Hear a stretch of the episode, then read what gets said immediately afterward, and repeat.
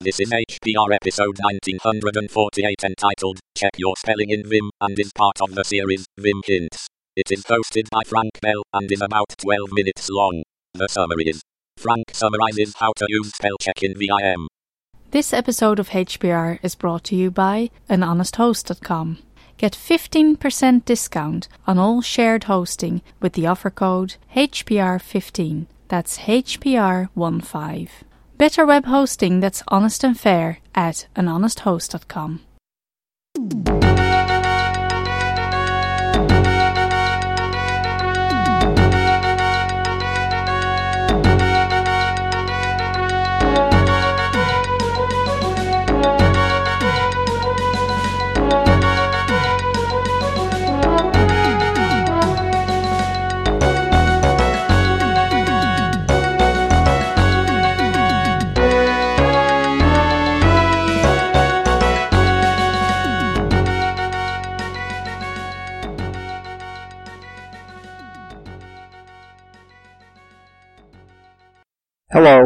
this is Frank Bell.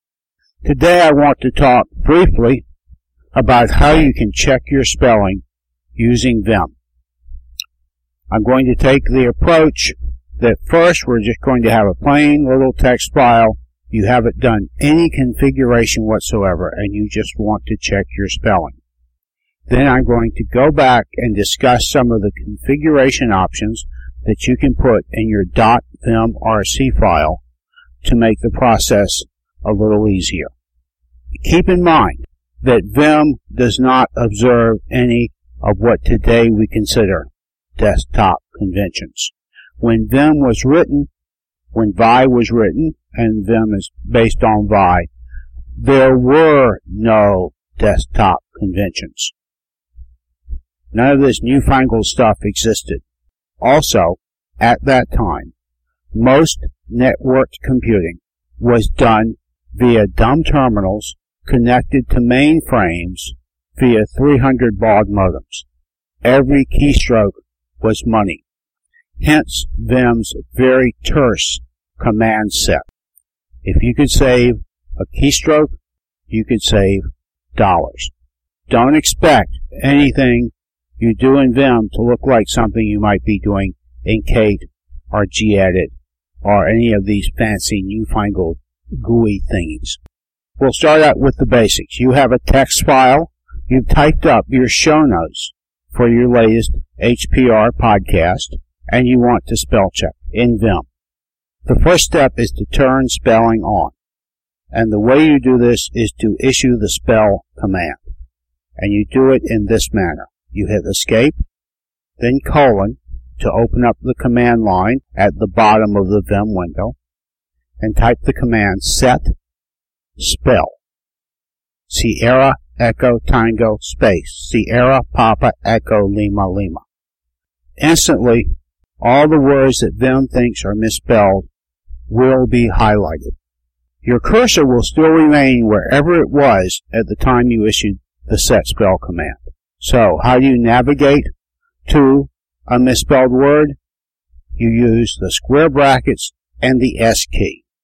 Think of the brackets as blocky arrow keys. The left square bracket points to the left and up the file, and the right one points to the right and down the file. To navigate to the first misspelled word above the cursor position, you would hit the left square bracket and then the lowercase s, and the cursor will move to the word that Vim thinks is misspelled. To change the word, in other words, to open a word list, you type z, lowercase c, equal, and Vim will open a list of words, and the words will be numbered from 1 to whatever. To replace the existing word, you simply hit the number of your choice and then the enter key. So if you have typed T-H-I-E-R, and you meant to type T-H-E-I-R, T-H-E-I-R will probably be the first word on the list. You would hit the number one, press enter, and Vim will change the word. And you continue until you have corrected all the words that you wish to correct. To turn off spelling, you can again hit escape, colon, and issue the command set no spell Sierra Echo Tango space November Oscar Sierra Papa Echo Lima Lima. And the highlighting will go away and you'll be in command mode. And then you can insert text or do whatever it is you need to do next to your file. So that's the very basics. You can make it a lot easier by creating a .vim RC file. A long time ago I read somewhere that RC stands for Runtime Configuration. So that when you run a command, at runtime the RC file configures how that command is going to behave. There are a number of things that you can put in your Vim RC file. Mine was based initially on an excellent video done by Linux Voice as a companion to the tutorial on Vim that they had in their first issue. If you get about halfway through the video, that's along about the five minute mark, they go into a discussion of VimRC files.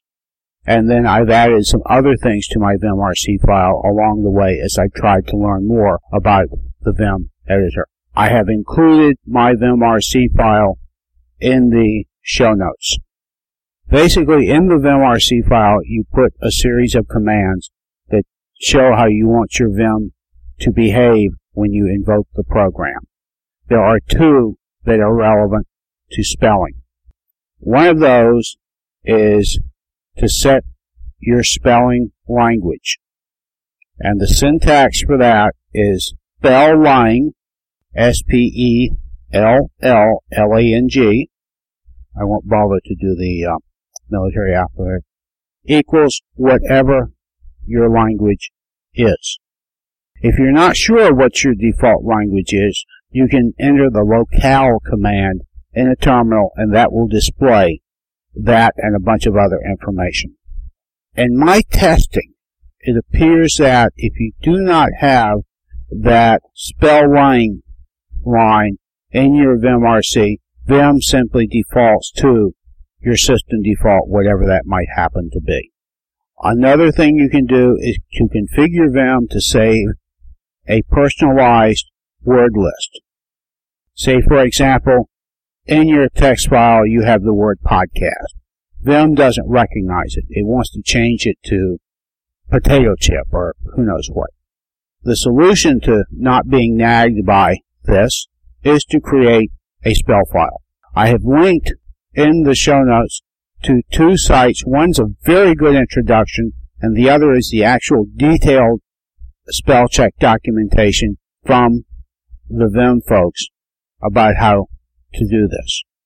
The overview is you create a file to receive your personalized list of words. They will not be added to the master list in slash USR share or wherever your distro puts it. Unless, of course, your root, you could probably tinker with that. So you create a file in your home directory to receive this. And by convention, that's done by creating a subdirectory called .vim, and then in that, another directory called spell, and then in the spell directory you put your, your spell list. In my VimRC, in the show notes if you look, you will see that the command is set spell file equal and then the path there too. The spell file itself is based on the encoding, then we'll expect to see the encoding in the spell file, but not the region. So my encoding is en underscore us dot utf8. My spell file is en dot utf8 dot add add. And I tell them in the vimrc file that that's where I want it to put the added words and I have then added a number of words to that file. Those include, say, podcast. HPR is another word I've added. And some others that uh, I've used from time to time. So that's the, the basic overview. You need to configure your VimRC to have, to specify your spelling language, spelllang. The loca- you need to create a file to receive words you want to add to your word list, and then in your .vimrc you tell them where to find the file. Two things I've noticed while preparing this. One is that although all the references I read said to create a line for your spell line, it doesn't seem absolutely necessary. I remarked the spelllang line out of my vimrc file and I was still able to add a word to my word list. My conclusion, based on my little bit of playing around, is that Vim, if you don't set a spelllang, defaults to the system default, whatever that might be.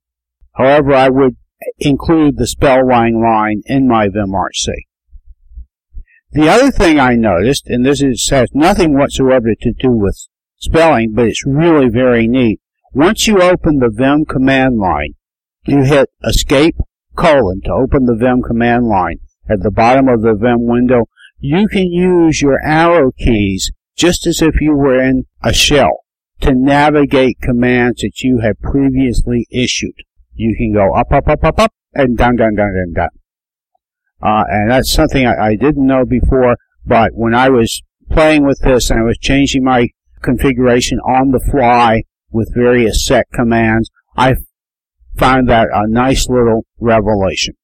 Again, in the show notes, I've linked to two excellent tutorials as well as to the two Linux voice items, the video and the Linux voice tutorial that I've mentioned here. I would urge you to learn more about them. I will say, when I was trying to learn how to do this, I found the navigation part with the square brackets and the S very easy to remember. The commands that I found more difficult to remember and had to look up a couple of times before they stuck were the Z commands. The Z equal and the ZG. I can see the G as the word get. I have no idea where the Z came from. Maybe zap the word and get another one, or zap the word into your uh, uh, into your spell file. Give it a shot. You know, once you get the hang of them, you continually discover more and more things that you can do with it. The power that's hidden under that simple interface.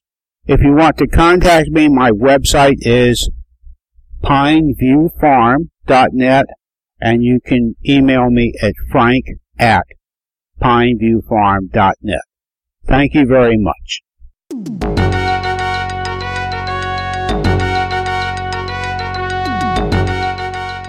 You've been listening to Hacker Public Radio at hackerpublicradio.org. We are a community podcast network that releases shows every weekday, Monday through Friday. Today's show, like all our shows, was contributed by an HPR listener like yourself. If you ever thought of recording a podcast, then click on our contribute link to find out how easy it really is. Hacker Public Radio was founded by the Digital Dog Pound and the Infonomicon Computer Club and is part of the binary revolution at binrev.com. If you have comments on today's show, please email the host directly, leave a comment on the website, or record a follow up episode yourself. Unless otherwise stated, today's show is released under a Creative Commons Attribution Share Alike 3.0 license.